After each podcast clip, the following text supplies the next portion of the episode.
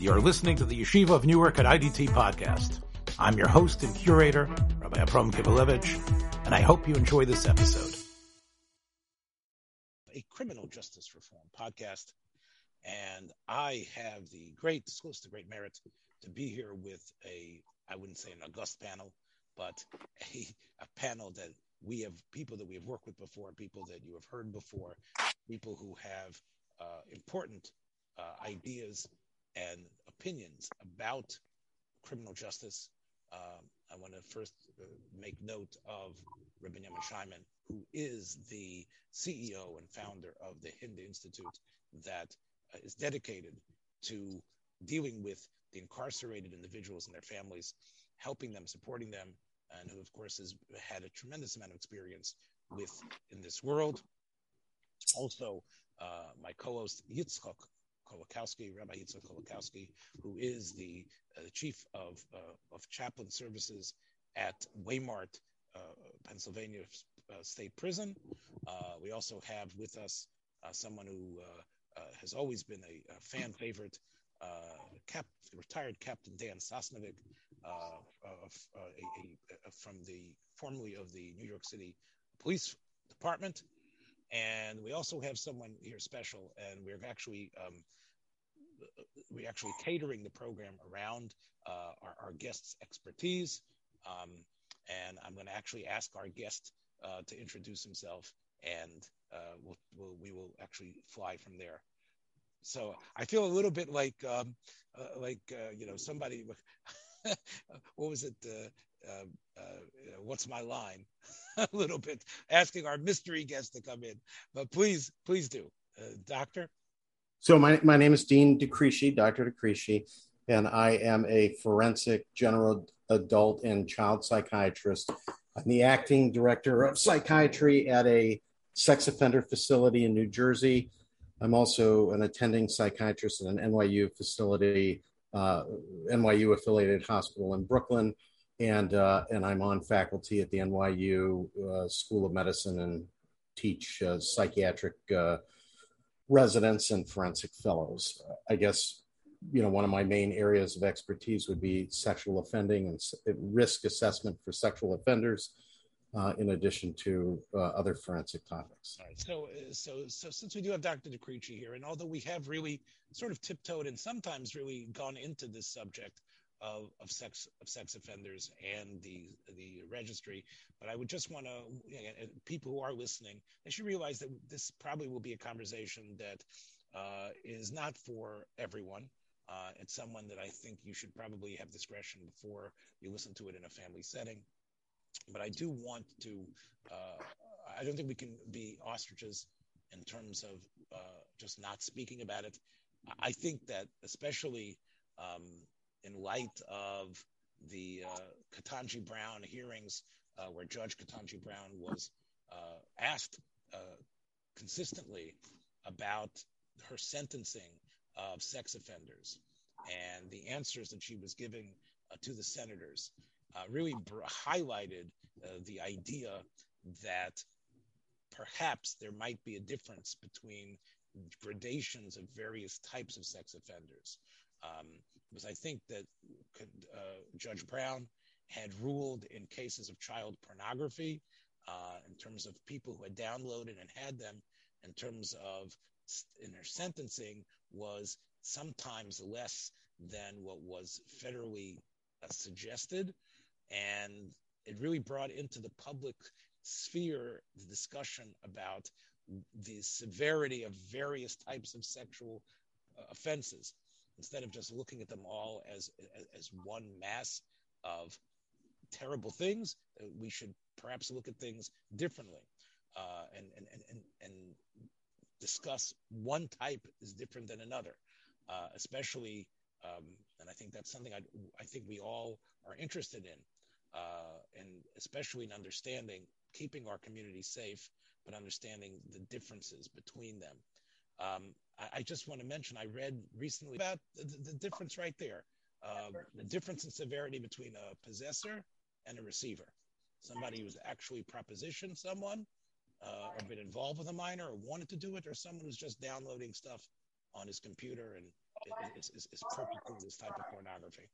So, if, if you'll allow me to kind of back up a little bit out of that, uh, people that that work with sex offenders and evaluate sex offenders typically categorize sex offenses in there's different categories, but one way to look at it is three different ways. There are contact offenses, non-contact offenses, and then offenses with no specified victim. And so the contact offenses are when there is a kind of face to face contact, physical contact in a sex offense, typically a rape or a child molestation. And a non contact, or and maybe a frotteur, somebody who rubs up against unsuspecting individuals. A non contact offender is somebody who gets sexual gratification on offenses that do not require contact or they're not looking for contact. And that would be voyeurism, exhibitionism, maybe uh, child pornography. The possession and downloading of child pornography may be that type of offense. And then there's the third category where there's no specific victim. And that could be consensual prostitution offenses, which are sexual in nature, but consensual, not the same as the harm inflicted in the other types. Uh, and one could also put in uh, the possession of child pornography in that category as well. So, in terms of child pornography, you have the individual that actually takes the pictures, and they are, in essence, essentially either a non contact or a contact offender. They're there with the child, forcing the child or uh, manipulating the child into uh, uh, various states of undress to to take the pictures and then you have distributors and the distributors maybe are not sexually disordered in any way they could be but they may just be engaging in illicit uh, business because they're uh, interested in the financial aspect of it and then you have the end user and those are individuals that just download it off the internet uh, passively, so to speak. And we categorize it that way into those three different categories because they have different offense dynamics, uh, behavioral dynamics, and different risk uh, profiles. And I think most people would agree that a contact offense is more severe in its uh, victim impact than a non contact offense. And so, therefore, somebody that's taking the pictures is doing much more harm to the child uh, than somebody downloading it five years later passively off the internet. So, it would make sense that if the purpose of some of these sentencing was to uh, penalize the most severest of offenders, it would make a sense that somebody doing a contact offense would get a greater sentence than somebody passively downloading child pornography. I have some thoughts about her and her sentencing because I did hear her explanation for why she gave the sentencing that she did.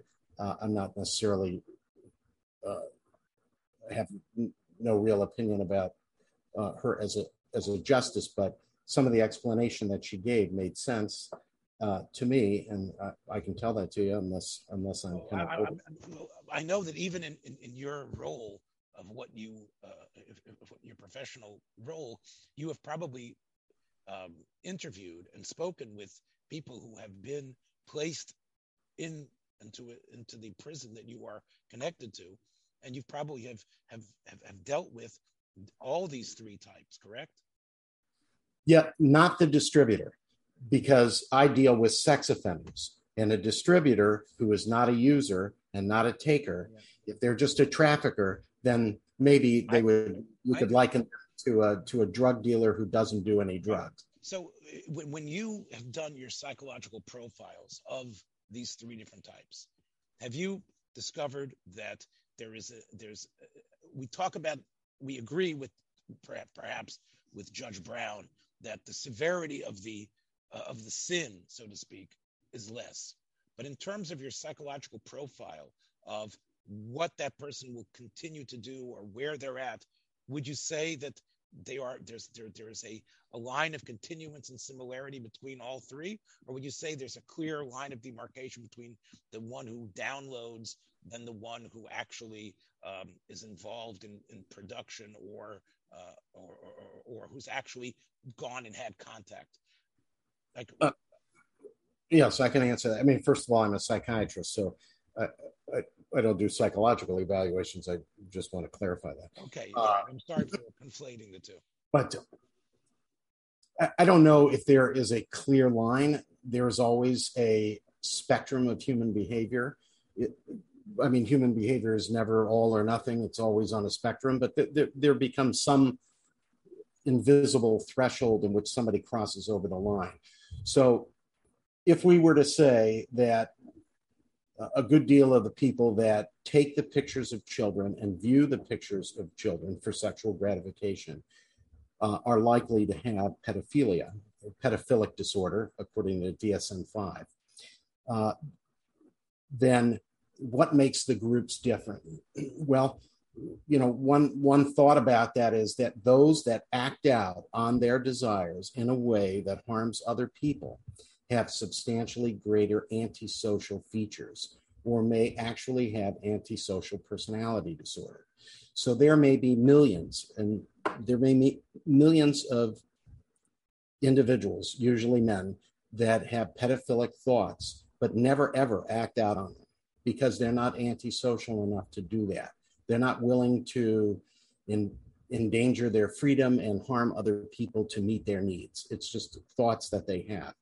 Then maybe it takes just a little bit of antisociality to search out on the web uh, child pornography, which it's my understanding that it's not too difficult to find with a little bit of effort. Uh, so maybe they know they're doing something for which they can be caught so that's a little bit of antisociality, but in the absence of other criminality. So they're not otherwise robbers and uh, you know assaulters and things like that. They're not very antisocial, and the, and then then you have the people that are willing to actually take the pictures and offend directly against children, and they are much more substantially antisocial. They are willing to harm others to meet their own needs, and those are ingrained personality patterns and they don't go away very easily and they don't come and go. They're relatively stable. So that means those that are that are actually offenders contact offenders they're much more likely to do it again because they're they're able to disregard the suffering of others when meeting their own needs. So they do represent a different population. Those that just download child pornography are on a fairly low risk level to actually offend against a physical child. So, so I guess then the question, and I, I want to hear from, you know, from some of our panel here, then I guess the question really needs to be asked is why should we incarcerate them? Um, you know, if, if, if they're probably just going to get their jollies in their basement or wherever it is they're downloading stuff, why is it that we should, you know, have sting operations, break into their home, uh, embarrass them publicly, uh, bring them into, out into the open, and, and, and lock them away for a couple of years, as we know many have been, and then then also be given the um, the sort of the scarlet letter of being a sex offender, and which which is the type of thing which they might not be ever able to to unshackle themselves from. So, you know, again, I, am just playing. I don't know if it's devils or, or or or common man's advocate here, but I'm just asking you based on what you've just said. Well, I don't know if what your other panelists would say. Well, I mean, first of all, it's illegal, it's harmful to society, and it's harmful to the children indirectly. Obviously, people wouldn't take those pictures if they're and distribute them if there wasn't a market for them. So they're participating in the overall societal harm to these children, even though they're not the direct, uh, you know, perpetrators uh, directly against the child. I mean, it's the same thought that you know if there if there were no drug users, illicit drug users, there wouldn't be any illicit drug traffic. Right, but, but are, are, are, we putting them there to protect society? Who's, who's downloading the stuff outside when he's in the community? He might be the image of respectability but he has a perversion. He has, uh, uh, as we say in Yiddish, a krankheit in his brain. This is something. And now, okay, but the only problem with that is that in order for him to uh, engage his perversion or engage his taiva, uh, somebody has to be on the other end taking videos of extremely prepubescent children in engaging in all kinds of uh, sex acts. So, I mean, I don't understand why we're saying that that might not be de- detrimental to society. My, my question is about being incarcerated and being, uh, in other words, is the imprisonment that happens in order to teach him a lesson and to get him to stop? or is it really to, that he might be the next, or he might turn into a contact person? I mean, he he's he's already he's already causing this. He he's Gorem that this is happening. He he has a chalik in that. I think I think he deserves, on top of all whatever programming he can receive in prison, which you know is you know, my familiarity with it is that, you know, people are going to prison. They're not just being locked up in a cage and they throw away the key. They're, when they're in prison, they're receiving counseling. They're, they're going through programs to try to get them to, to not offend again. But they, they have, he has to realize that by, by downloading these, these images, he is, it's not a victimless crime. He is, he is victimizing someone. You know, you, you, know, if you want to talk about where there could be a gray area, you know, I, I think in Japan they produce pictures that are, you know, hand drawn pictures. They're not actual photographs uh, along these lines. Uh, and and and some people say, well, this is in order to, you know, to give that stimulus that these people are looking for with this illness that they have in a victimless manner. But some wonder, well, does that damage society in general? Because does that perhaps entice people who might not otherwise have such a taiva, and then it could lead to that, you know, that that level where we're talking about, you know, works of uh, not art, but you know, art, uh, artistic works, I guess is where you would say, that are not photographic.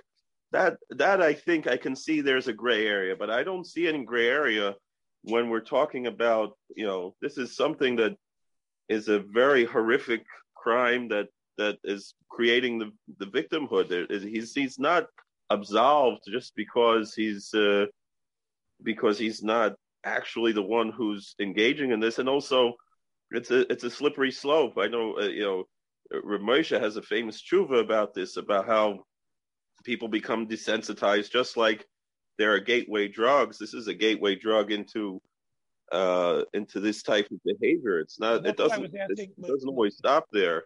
Yitzchak, you bring up an incredibly uh, solid point.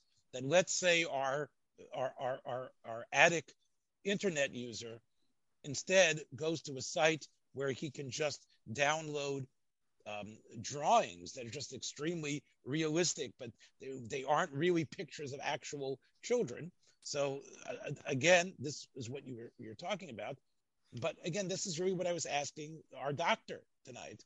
Um, you say that it's a gateway. Doctor, do you, do you agree that this is sort of a gateway that, that people who engage in behavior are just a couple of steps removed and maybe they will be eventually well, I, I, didn't only say it's a gateway. It itself is is a crime. No, no, I, I, he, he's victimizing by virtue of the fact that he's purchasing this. He has he has a chalik in that. It's not.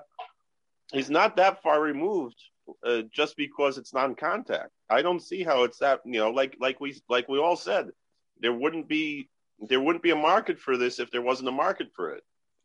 I understand, but the question is, should there? I'm just again saying, so we need to lock the, these person up because we because maybe if we stop the demand, maybe the ultimate uh, terror of child pornography will end.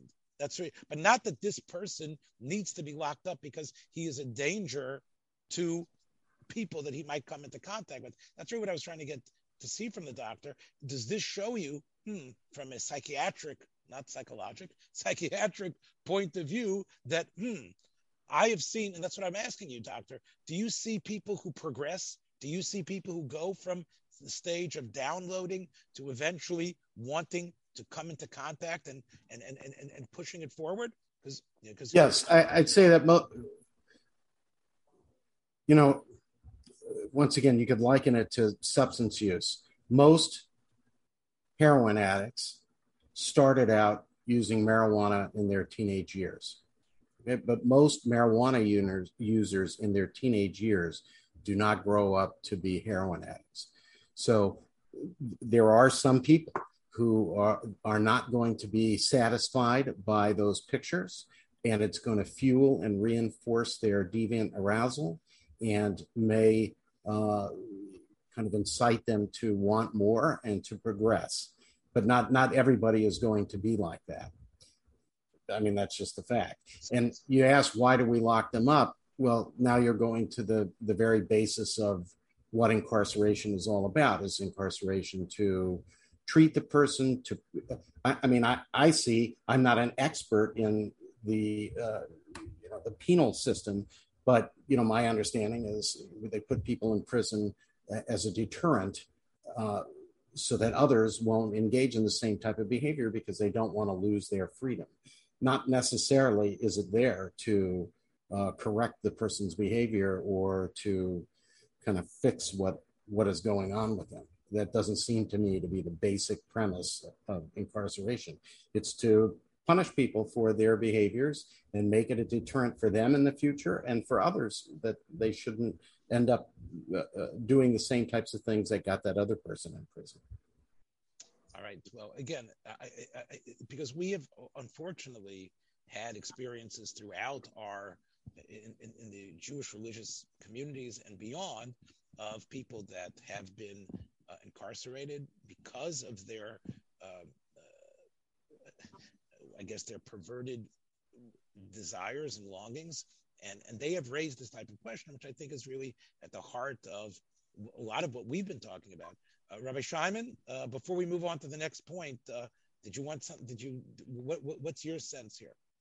Well, well, I don't think that uh, the incarceration aspect is really a great bone of contention here. If someone breaks the law, they get arrested. Uh, the question, again, like the doctor said, um, should it be for treatment or is it just for punishment and deterrent? Which that I think could, that point can be argued. I think uh, if somebody's already put away, they should be treated. It's not just for punishment. Uh, I think the real argument is why, with certain offenses, particularly registered offenders, do they get registered? And why are they different? If they go through their punishment and they go through their treatment, why does their punishment not end? And it seems to linger on longer than other people. I think that would be the stronger issue. But being put away, being treated, being helped, and, and then a fact, if somebody goes through their punishment or treatment, well, then, you know, can we not uh, allow them to go on with their life? like somebody who robbed a store or somebody who, uh, you know, uh, sold a drug or did some other crime. So you're really, Shimon, you're really touching on what I guess we wanted to also speak about, and I referred to it a little bit in my question, which was the fact that that someone like our attic internet fellow is going to have uh, he's going to be have to register as a sex offender, and that's something that's going to stay with him for he, he would not rather no? No possession of child pornography probably would not subject you to megan's law. Mm-hmm. See, I, I just that just that alone. I mean maybe uh maybe the captain would would know that otherwise but i'm pretty sure that that would not be a qualifying conviction in and of itself in in the state of illinois there's no differentiation once you're a sex offender and, and right now in the state of Illinois, it's lifetime and it's all across the board, any sex offense. You're on the registry for life in the state of Illinois. Okay. Okay. But wouldn't it necessarily be a categorical offense? In other words, what type of sex offense are we talking about? There are very different gradations. Right. In the in the state of Illinois, they do not. It's a state that doesn't differentiate. Everybody is put under the same um, title sex offender and has to be on the registry for life. It, it, it, it's it's a wide. They they went very broad. Okay, but I I still think that there are a bunch of sex offenses that would not be included under that category. For example, uh, an adult patronizing a or attempting to patronize a prostitute and getting arrested in a police sting. I don't think that person is going to be a registered sex offender for life, unless you know, unless you're telling me that Illinois has gone completely overboard, but it sounds very suspect to me. Yeah, well, it, it, it has gone overboard, and uh, but I'm here. I, I I deal with the people that are dealing with it. Okay. I, I, I very remember easy, very easy to get put on the sex registry, and it's very hard to get off. I I remember hearing a case. There was a a, a bacher I know before he was from. He was having a hard time at home, and he came to the police station and said, "Could I just stay in jail for the night because uh, because I I can't stay home tonight. I'm having issues at home." And the police said, "No, we can't. We can't house you here. This isn't a homeless shelter. This is a police. You, you have to commit a crime." So he figured in order to spend the night in jail, he'll expose himself to the police officer. Uh, I don't remember, I don't know which state it was, might have been Virginia. Um, but because of that, uh, he, he, many years later, he applied to be a, a, lifeguard at a JCC, something like that. And he wasn't allowed to because he's a registered sex offender because he, he had exposed himself uh, to police officer, even though it was very, you know, it was uh, rather minor misdemeanor with very extenuating circumstances. He uh, and and they everyone was understanding. I, I think he just you know was there for that one night, and you know whatever it was, it was done. Uh, you know whatever he went to, he you know it was uh, whatever if he had to go to to court for it, which I'm sure he did. It was whatever time served. It was it was what it was, but it was uh, it's something that uh, that stuck with him uh, from then on because of, of that uh, unfortunate situation. So again, I think in so each state it's different. So, so I think you know these points. I think really are are, are germane to the movement that we have uh, talked about a little bit on this program, but we've heard about to uh, restructure or eliminate uh, the the registry. Um, you know, we've you know, part of the the the defense and the rationale for the registry is because we need to keep an eye on these people. Uh, there and there's a sense that many people have that there is a strong recidivism rate for people who have been convicted and found guilty of a of a sexual crime. Uh, so I want to read to something that, that, that was from an official journal, and I'm going to quote from it. Uh, and I want to get uh, you know do- the doctor's response and to hear from the rest of you about this. Um, the uh, the research indicates that sex offenders, regardless of their type of sex offense, have higher rates of general recidivism than sexual recidivism. The magnitude of the difference suggests that sex offenders are far more likely to reoffend for a non-sexual crime than a sexual crime. So policies designed to increase public safety should also be concerned with the likelihood of sex offenders reoffending with crimes other than sexual offenses. Research that has compared the recidivism rates of sex offenders with those of non sex offenders has consistently found that sex offenders have lower overall recidivism rates than non sex offenders. Now, this doesn't include child molesters, rapists. They are far more likely than non-sex offenders to reoffend with a sexual crime. But we weren't talking about.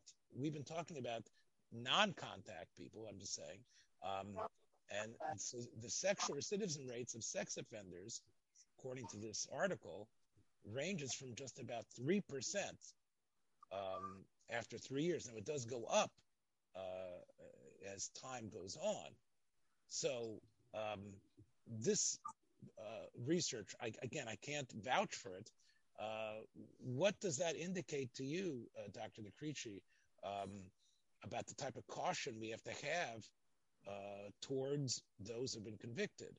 Um, do you have you found, for example, that persons that you have treated, you end up seeing them again for similar offenses?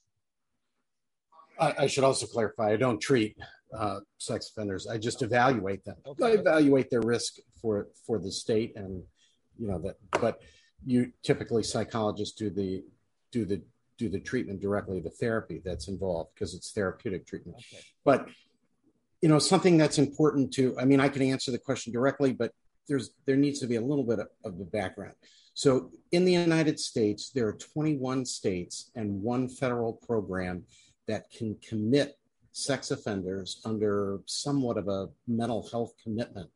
Uh, a year at a time indefinitely after they have been incarcerated, after they have finished their term. Uh, there are also some programs that are community supervision for life, and there's and then there's Megan's Law, which is an amendment to the Jacob Wetterling Act.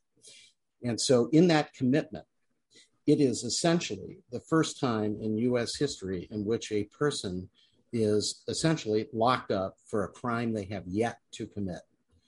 Because when these things are done, when people are committed to these facilities, and my facility is one of them, it is they're not being committed for what they did because that that's what prison was for. They're being committed to essentially protect the public, and there's a history, and we don't commit or lock up after periods of incarceration people that have murdered people or manslaughter probably or or robbery or assault or anything like that only with sex offenses. So why is that? And I'm, I'm not arguing for it being that way. I'm just explaining the phenomena which is that our society western society sees sexual offenses in a different way than other types of offenses there seem to be particularly cruel, particularly personal, particularly damaging, uh, and and so they're treated in a much different way. The, the, the Megan's Law registration was uh, first happened in New Jersey, and there was a young girl, six, seven, or eight years old, Megan Kanka, who uh, was living across the street from a a registered sex offender, and his name was Jesse Timmendequas. And this is all public information. I wasn't involved in this. This is way before my time, and in the late '90s, mid mid '90s, and he was registered under the Jacob Wetterling Act, and he ultimately raped and killed the young girl. And the parents found out that he was a registered offender and cried out, essentially using the, the, legislature to say, why is it that a guy like this could live across the street from us? We had the right to know. We could have kept our daughter away from him or something to that effect. And the, there was a public outcry, and they created Megan's Law. And Megan's Law is that an individual has to register and there's levels of public notification and we could talk about that you know the different levels it, the, all states are mandated to have Megan's Law. They all have Megan's Law. They apply it slightly different. There must be convictions that qualify under the Megan's Law. Not all convictions qualify under Megan's Law. Uh, and, you know, we can talk about that. So now I want to go to the the recidivism rates. So first of all, those recidivism rates that that you quoted in that article, they're, they're not correct. Uh, well, it depends on how you bend the numbers. But if you take all sex offenders as a group, as a whole, they recidivate at about 11 to 13% over five years or so. But when you break them up on, on in, in different risk categories, the risk rates go from 10% up to 40% over about five years. And that is quite a bit less than other types of offenders. Uh, property offenses recidivate over nine years, let's say about 85, 90%. Uh, drug offenses are above uh, 80%. Uh, all criminal uh, recidivism uh, rates uh, are up to 75%. And sex offenders over 10 years, it can go up to 60%. So it's less. It is less when you compare a group of uh, assaulters or robbers or uh, you know, they recidivate at greater rates than than the average group of sex offenders. But because society sees it in this different way, and laws are created to, to some degree based on the societal view of the specific behavior, then it has come down more heavier on the sex offenders. And, and, and so, so you basically say that although this article perhaps skewed the numbers, the basic contention is, is, is true. And therefore, I guess it leads to the, the next point, which was that uh, that was being made was that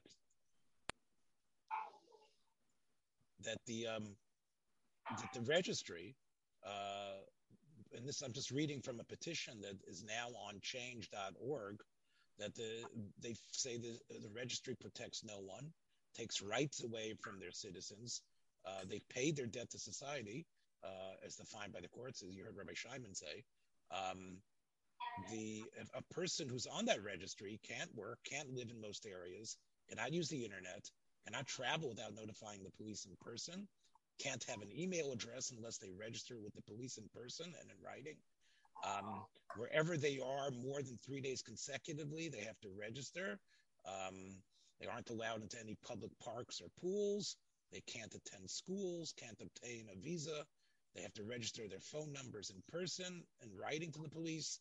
They have to register any uh, uh, everything and any changes in writing. Um, and basically, what happens is, as as they have gone on to say, that these this is such a terrible way to rehabilitate someone to keep on punishing them that they're putting them in a position where they have nothing to lose. There's no carrot, in other words, that's that that's being offered at the end of the at the end of their incarceration. Um, so, uh, so therefore, um, this has been this movement. Now, you know, doctor, I know that you know you're not a, a politician, but um, what's your feeling here? Do you do you feel that this is a point and that maybe uh, things do need to be changed in some way? Well, I mean, first of all, what you read is is entirely incorrect, and it should just be clarified. Megan's Law account just allows for two things: registration with the local police department, and they have to do it a certain every three months or so, and annually have to notify before they're going to move that's that's one part of it. That's the Jacob Wetterling Act part of it, and the other part is public notification. And there are three tiers: tier tier one, two, and three based on risk. Tier one, only the police know. Tier two, they can uh, advise local organizations, schools, and things of that nature that a sex offender is in their community. And the tier three is now in today's day and age being put on the, the registry website of the particular state. It, like I said, how they determine the tiering and uh, some of the other things uh, may differ from state to state, but Megan's Law has nothing to do with uh, you know them getting a visa or where they would go. There's no restrictions. I mean, somebody on just plain old Megan's Law could go in any theater, mall, anywhere they want. Uh, so it's that's not entirely correct, but there there st- states do have other acts. I guess they would be acts in that particular state. New Jersey has something called community supervision for life, and all those things do apply to those people. But that's not Megan's law. That's not registration, and they have to reach a certain level of conviction and type of crime to be subject to that under the ruling of a judge. So the judge rules that the person needs to be under this community supervision for life. The judge does not rule for Megan's Law because it's a federal mandate. If you have the certain crime that qualifies you, then you're under Megan's Law. A judge can't say you're not on Megan's Law unless you appeal. And most Megan's Laws in most states have an ability to appeal that after 15 or so years of staying clean, if you will, and uh, being low risk, people can can apply to be removed from that. I, am sure it's very difficult, but but it can be done. But at any rate, what is this stuff done? Because that article says it's not done anything. So it's not redo. So if you look at these laws have come out in the last 20 years since the mid 90s, and sex offenses have decreased in the last 20 years. But all, crimes have decreased in the last 20 years, except in the last couple of years. Uh, maybe because of COVID, but that, that's a separate issue. So, are these things working? Are they not working? Can you develop a scientific experiment to run one group next, uh, uh, against another to see? There's really no way to tell. Uh, there's really no way to tell whether or not it works or not. Well, I, I, well I, the, the point, though, whether it's you know whether all the details are true, it clearly is not uh, a, a, a, a, a way like you can get this thing expunged. You are going to be shackled beyond the years of your incarceration with these restrictions. And in a way, I guess the point is the fact that you can't really enter and you're always going to have these this this sting around you does that in a way push the person towards continued antisocial aspects and attitudes? That's really the, the question doc. I mean you're asking me if it's fair. And and do you think from a psychiatric standpoint that that that this is that this that this is the smart option of, of perhaps allowing the person to sometimes to somehow become a, a, a more uh, normal member of society or contributing in a, in a more positive way you know i i could say you know truly i only have personal opinions here. I, I don't think that there's a psychiatric opinion. This the, these these monitoring laws do not push people to do antisocial acts. It, they do not push people to do more sex offenses. It's because people are concerned. I mean would you want somebody living across the street from you who did what some of these individuals did and that you didn't know about it? I, I mean I, think that's that's reasonable for society, and whether or not it's constitutional or not. I mean, obviously it is because the Supreme Court has heard many cases on this and has decided. But is it un? I mean, so once again, it goes back to is it unfair? And that's that's not really a question for me to answer. That's a question for society to answer. I mean, one could look at it another way. They could have extended the prison sentences for some of these individuals, and then they wouldn't be out. But now they're out, they're out earlier than maybe. Uh, I mean, I, have seen some unusual sentencing in the state of New Jersey. Uh, people have raped multiple people, and they plea down to 20 years and do 10 and get out eight years. I mean, I you know I don't know about these things, but uh, but it's an alternative to having them incarcerated longer. They're able to be out in the community and they have to deal with some of the circumstances that essentially they have created.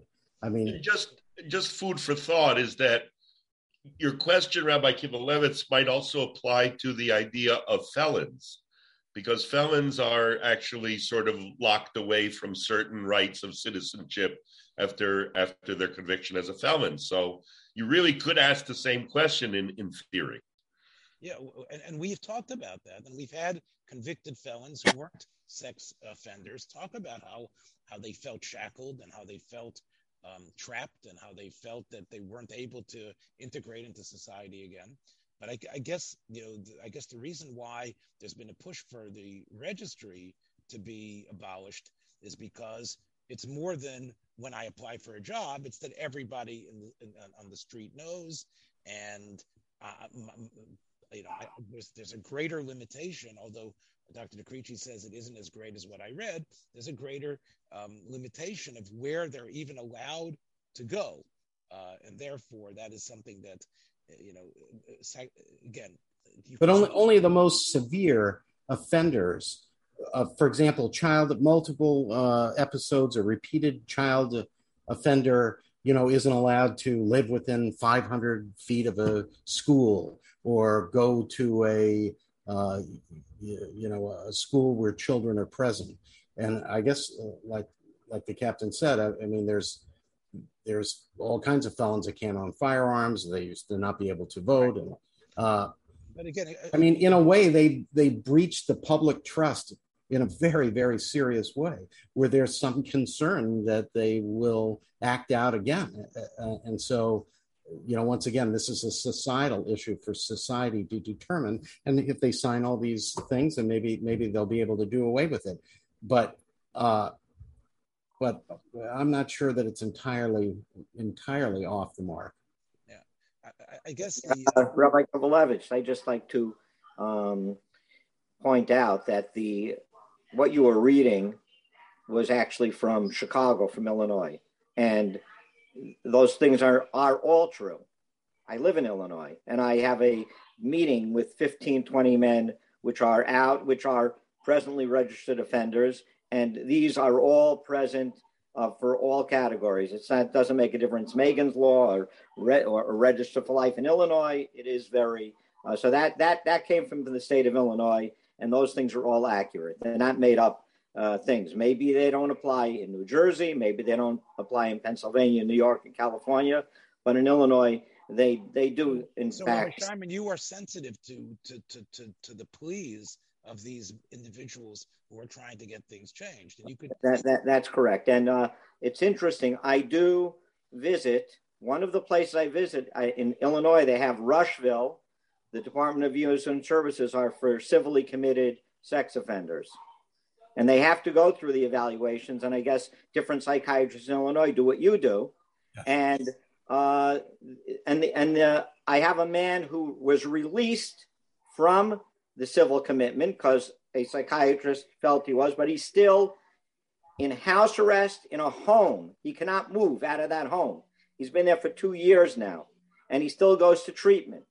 And now he's already 60, and he, he goes through lie detector tests. He passed them. He goes through treatment. He's doing fine. And he, he's going in front of a judge in June. Maybe they're going to put him on the regular, quote unquote, uh, registry with the men ICU, which is still restrictive, but at least he's on house arrest. He's sort of like a step out of Rushville, but he spent 13 years after his prison sentence there. And and they are, and these are men that are getting treated. The point is, if they're getting treated, and then if they're evaluated by a psychiatrist that their risk level is then no worse than any other male, basically, then why continue having them with all these restrictions? They've gone through the treatment. He's done extra years in commitment. He's been evaluated. Somebody could check off on him, and and yet it, it doesn't seem like he's going to get much much more than he's getting now. Uh, so th- that is the question. I mean, it, it seems to be way overboard. And I don't, maybe this is just in Illinois, maybe in other states it's more liberal, but it's really, really oppressive in this state. Let me ask Captain Dan, um, you know, in, in- quick research as we are discussing this. And I don't know, I'm, i have to question, I have to question Rabbi Scheiman about, you know, whether we're talking about all sex offenses, because I mean, you know, just a quick, a quick perusal of Illinois law indicates that it's sex offenses against minors which is exactly what my point was earlier is that I think I think we need to be very clear when we discuss sex offenses that you know Megan's law seems to be di- di- uh, seems to be directed at sex offenses against minors, and even then, as the doctor pointed out, it is based on varying degrees of severity. There are Megan's law requirements that have none of the restrictions that you read earlier, Rabbi Kivelevitz. I mean, the way you read, I mean, the way that petition was written, it basically sounds as if a person will probably be rearrested as soon as he leaves his front door. And I mean, I think it was made to sound that way, but I think that there was probably an agenda behind that petition. I'm sure. I'm sure there was. I, you know, there's, there's, something here that um, uh, Yitzchak, uh, our co-host here, wanted me to bring up to uh, to the doctor, and um, let me, um, and again, of course, I am not familiar with uh, anything uh, from a personal standpoint in this way, but um, do you, we do know that there have been a lot of uh, high profile cases of people coming forward, especially unfortunately in, in the rabbinic world against, um, against various rabbis and teachers. Uh, and they have been found guilty uh, in, in a court of law and been sentenced severely. Um, so and, and again I, I, know that you're not involved doctor in treating them but i know that you do i, I understand i think that you do intake for them uh, when they are first brought uh, to the facility. So do you believe uh, that there's a, a, a substantial percentage of persons that are serving time now who have been railroaded by their supposed victims as they claim because there are people, and, and I know Yitzchak knows knew a number of them uh, in his uh, in his history as a chaplain uh, in prisons. So, a doctor, can you respond so? I, would like to rephrase that question. I, I, what I see that question a- asking is, are, are, there innocent people in prison? Right, and because think- because that's what what you're saying. Are there people that are uh, that are uh, that are falsely convicted that didn't do their crimes? I mean, we all know, uh, you know, I, I'm a very active member of the American Academy of Forensic Sciences, and they have looked at some of these high profile cases where people have been released from murder convictions 30 years later because of DNA advances in DNA technology and things of that nature. And so we know that that happens. I mean, we know that it happens. We also know that sometimes people plea to crimes they didn't commit because it's better than the alternative of going forward through trial and risking a much heavier sentence. However, I'd like to think, and I think most of us would like to think, that in the United States, our adversarial system, uh, where people are innocent until proven guilty, that that that that that essentially works. It doesn't mean that it's per- that it's perfect. It, things happen. You can't you, you can't develop a system where only the guilty go uh, to prison and everybody that's innocent is truly found to be innocent. I mean, because these things are based on human nature, and human nature is not that calculating and uh, precise. And I, I, just think, are there people that were railroaded? Uh, you know, false accusations? I, I imagine so. Sure, but I, I, would hope that that's a very small amount uh, of the actual people that are in prison for their crimes. So, do I think that most people who are in prison for their crimes are actually guilty? Yes, I do. I think not everybody, not everybody, but most people. But did, did I misspeak when I said that you were sometimes involved in intake of people who are brought to the facility that you work at? no, you did not misspeak. That's okay. correct. So, when you've met some of them, have some said, Doctor, I'm innocent. I didn't do this. Have, have you had people say that to you? And I've, I've been railroaded. Maybe more. most of them say they didn't do it. They say it was lies and made up. But the pattern of their behavior uh, of repeated accusations, uh, you know, I liken it to, to, to this. If if I go to wor- work in a workplace and they say that Dr. DeCrisci stole some pencils, and I say, "Ah, oh, that's ridiculous," you know, you, you know, you you wouldn't necessarily believe them. But if you found out that every place I worked they independently accused me of stealing pencils, you'd think that there's a pretty good chance this guy is stealing pencils. And and so many of the people that we see on our initial evaluations, they have repeated. People don't end up in commitment centers typically for one offense, unless it's really heinous or there's a lot of victims involved. Uh, they have been repeat offenders. So the person says, I didn't do any of my crimes. Uh, I mean, that's not unusual for pe- criminals to say that because they're trying to avoid the, the legal outcome for themselves uh, and save face in uh, what is kind of an embarrassing uh, type of crime. But that's that's not unusual. But in 1975, 1988, 1993, 1999, 2005, the guy all had crimes that look all similar, and were you know where the victims said that the person did behaviors that all the victims said that the person did. I mean, what is the chances of that? Is is it possible that the person was railroaded? I, I, I, sure. I think Yitzchak, you can really talk for yourself. There's ones like that where it seems just to me that you know someone has been railroaded. Sometimes there's a cultural bias, uh, and then and there are a lot of people who are you know uh, supporting this person's innocence, and and yet the the judge will refuse to hear anything of it. And then I know of other cases where there are people who are indeed guilty and, and you know, but were they enticed into something uh, through a lot of these sting programs that were not necessarily in the most, you know, where technically, legally, it's not entrapment, but it's kind of bordering on entrapment within within the legal realms. It, but those are two separate things. But uh, it's it's like the doctor said, you know, it's not, you know, my most of the I've worked in two different prisons and in a mental hospital, and all three of them have had a very large amount of sex offenders.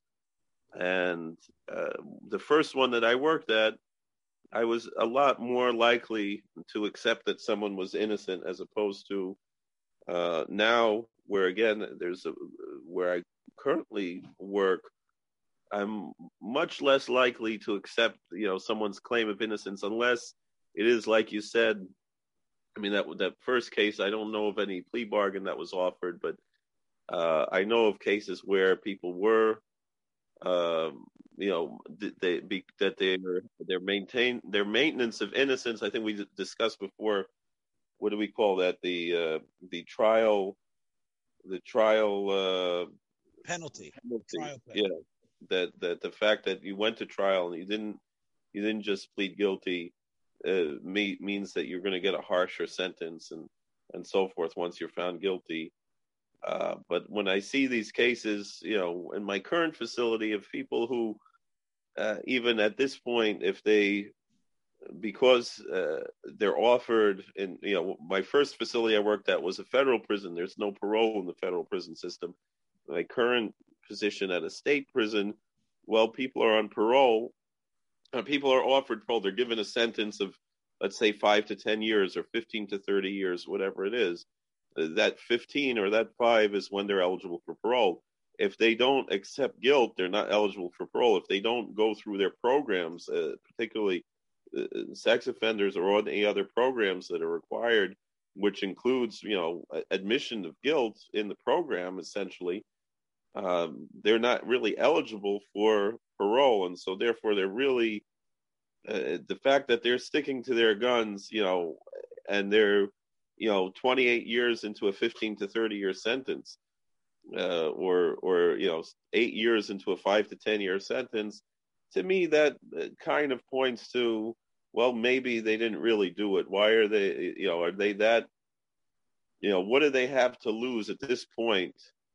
Uh, for admitting what they did if they if they actually did it. Uh, all they would you say that there is some substance that someone who seems to have, despite the benefits of pleading guilty, did not that that should somehow corroborate his um, his uh, plea or his uh, demand that he is innocent? Uh, do you think that that should really count for something? Um, and or and I guess the second thing is, which I want to ask you, um, this when a person is saying I'm innocent, I'm being railroaded, it's all lies.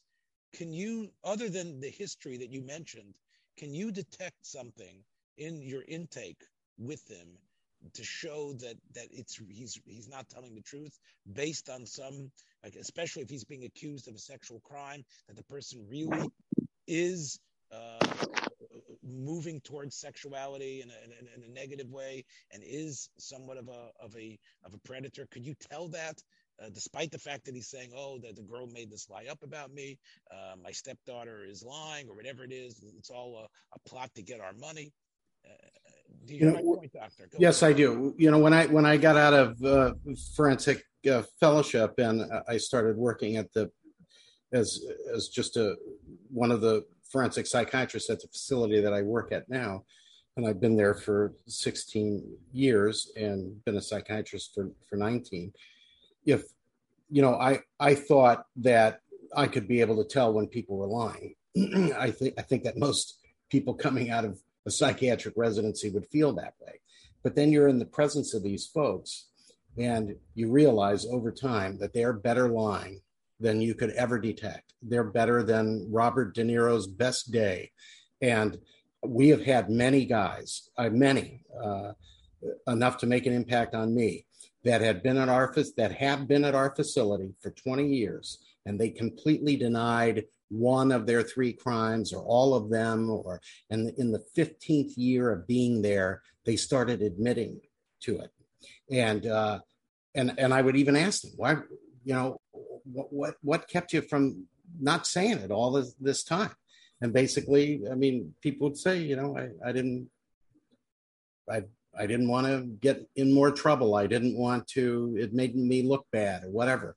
I, I've learned that there's, there's a, there's a character profile called uh, whatever you would want to call it. We call it personality disorder called psychopathy. And psychopaths uh, sometimes lie for no reason. There's no logic to what they're doing. They'll tell you that, uh, you know, they, they left school in sixth grade, but I have the documents that say they left in ninth grade. And I'll even show them the documents. I go, no, that's a, I mean, it just doesn't make sense sometimes. There's nothing to be gained from the lie. What is to be gained is they get one over. That, that is something that they gain from that. It's kind of control and manipulation of others. Uh, that, that some of those individuals can can enjoy.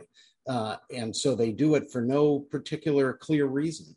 And so uh, there is no way to tell if people are lying or not. I mean, sure, there's obvious ways if people are very nervous or stumbling. They say different things every time you talk to them. They give you a different story, a totally drastic different story. I mean, just like a child, you know, what happened to the cookies? Some man came in the house and took it. Well, you know, all the doors were locked. I mean, then you could know that somebody was lying. But if they're sophisticated, like like the psychopathic types, there really isn't any way. There's a body of literature on it, eye movements and things like that, but none of it has been, you know, much greater than chance. We do use polygraphy.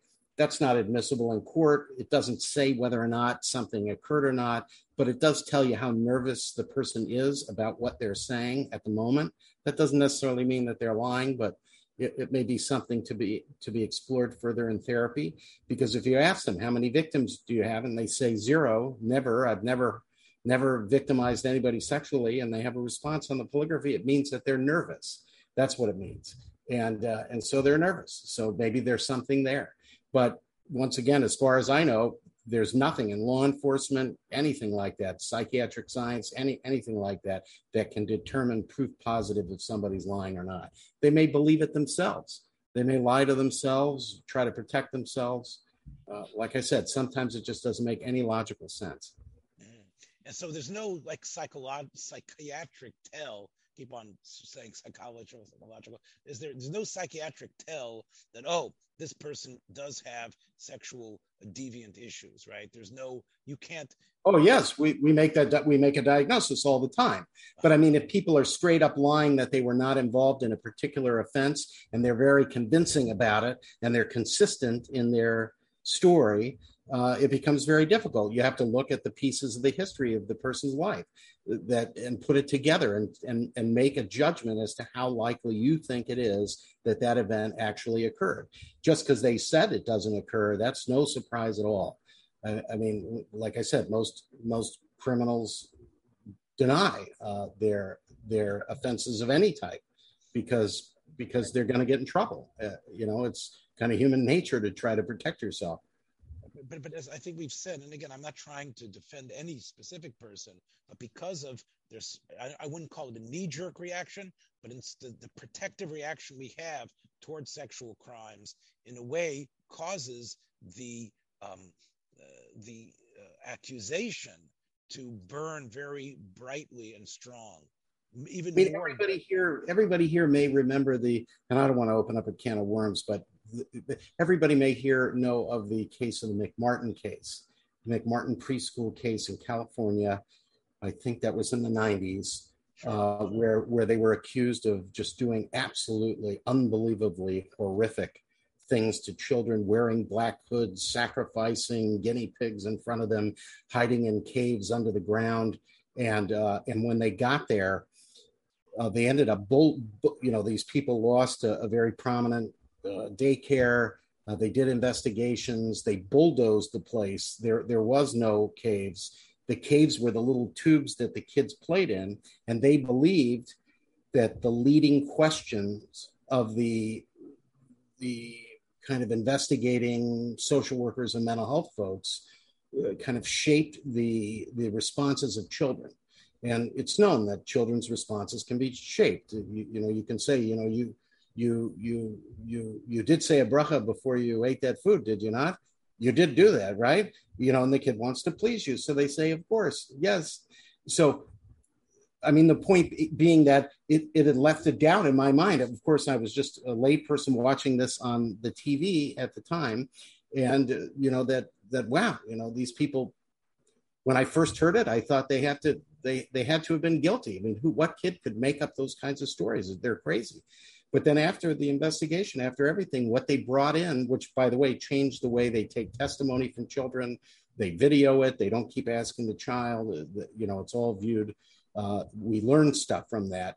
That that I thought, oh my God, these people lost their they lost their standing in the community, their business, and everything. And there was really not a lot of evidence that they actually did anything wrong.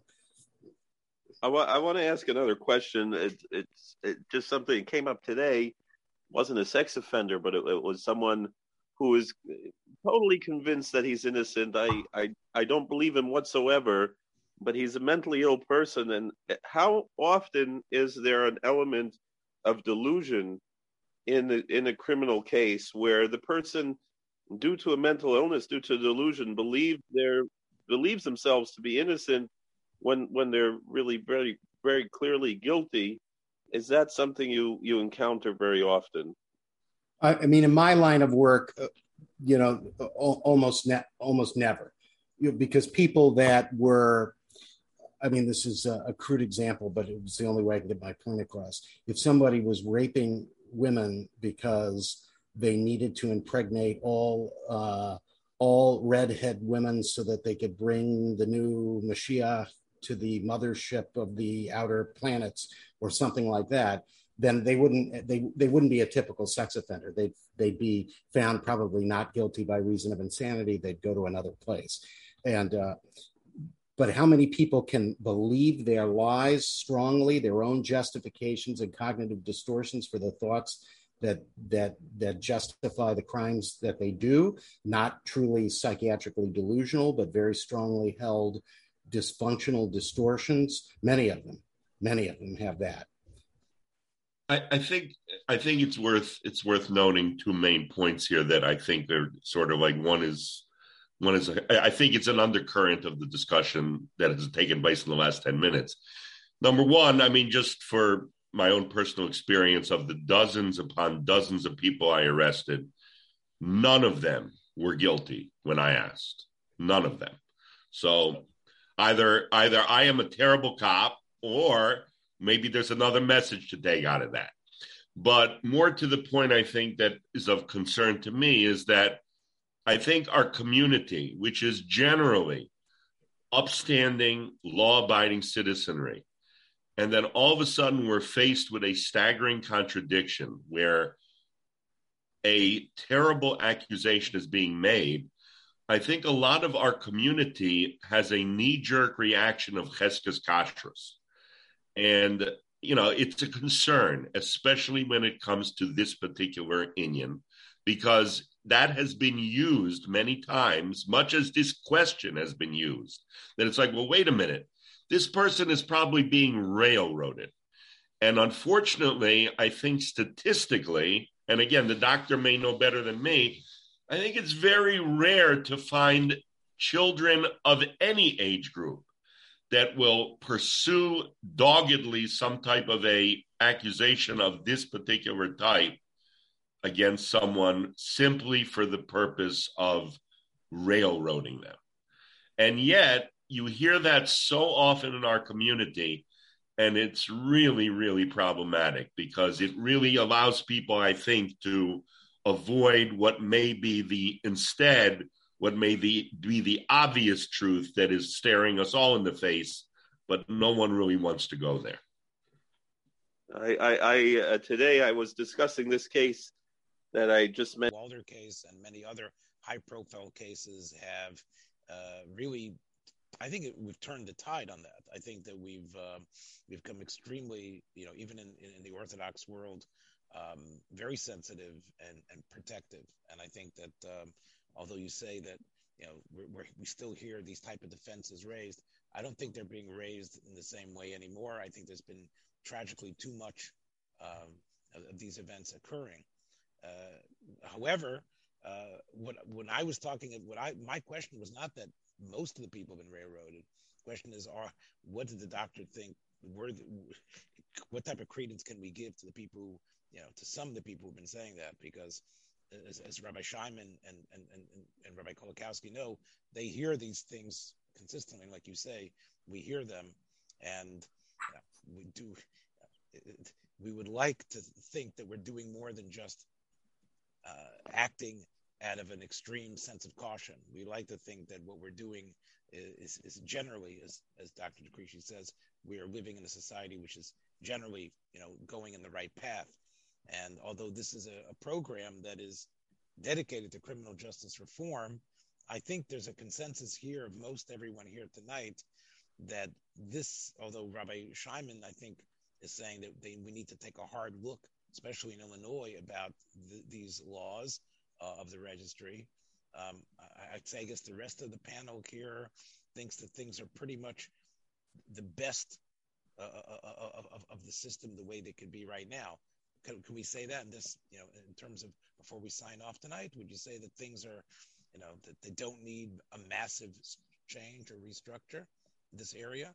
Um, well, I, I think what needs to be done in this area, I think it's, I think it's happening. Uh, you know, society is less tolerant of sexual violence towards children and women than probably, I mean, I venture to say up there, uh, you know, we're more sensitive to those things than any other time in human history.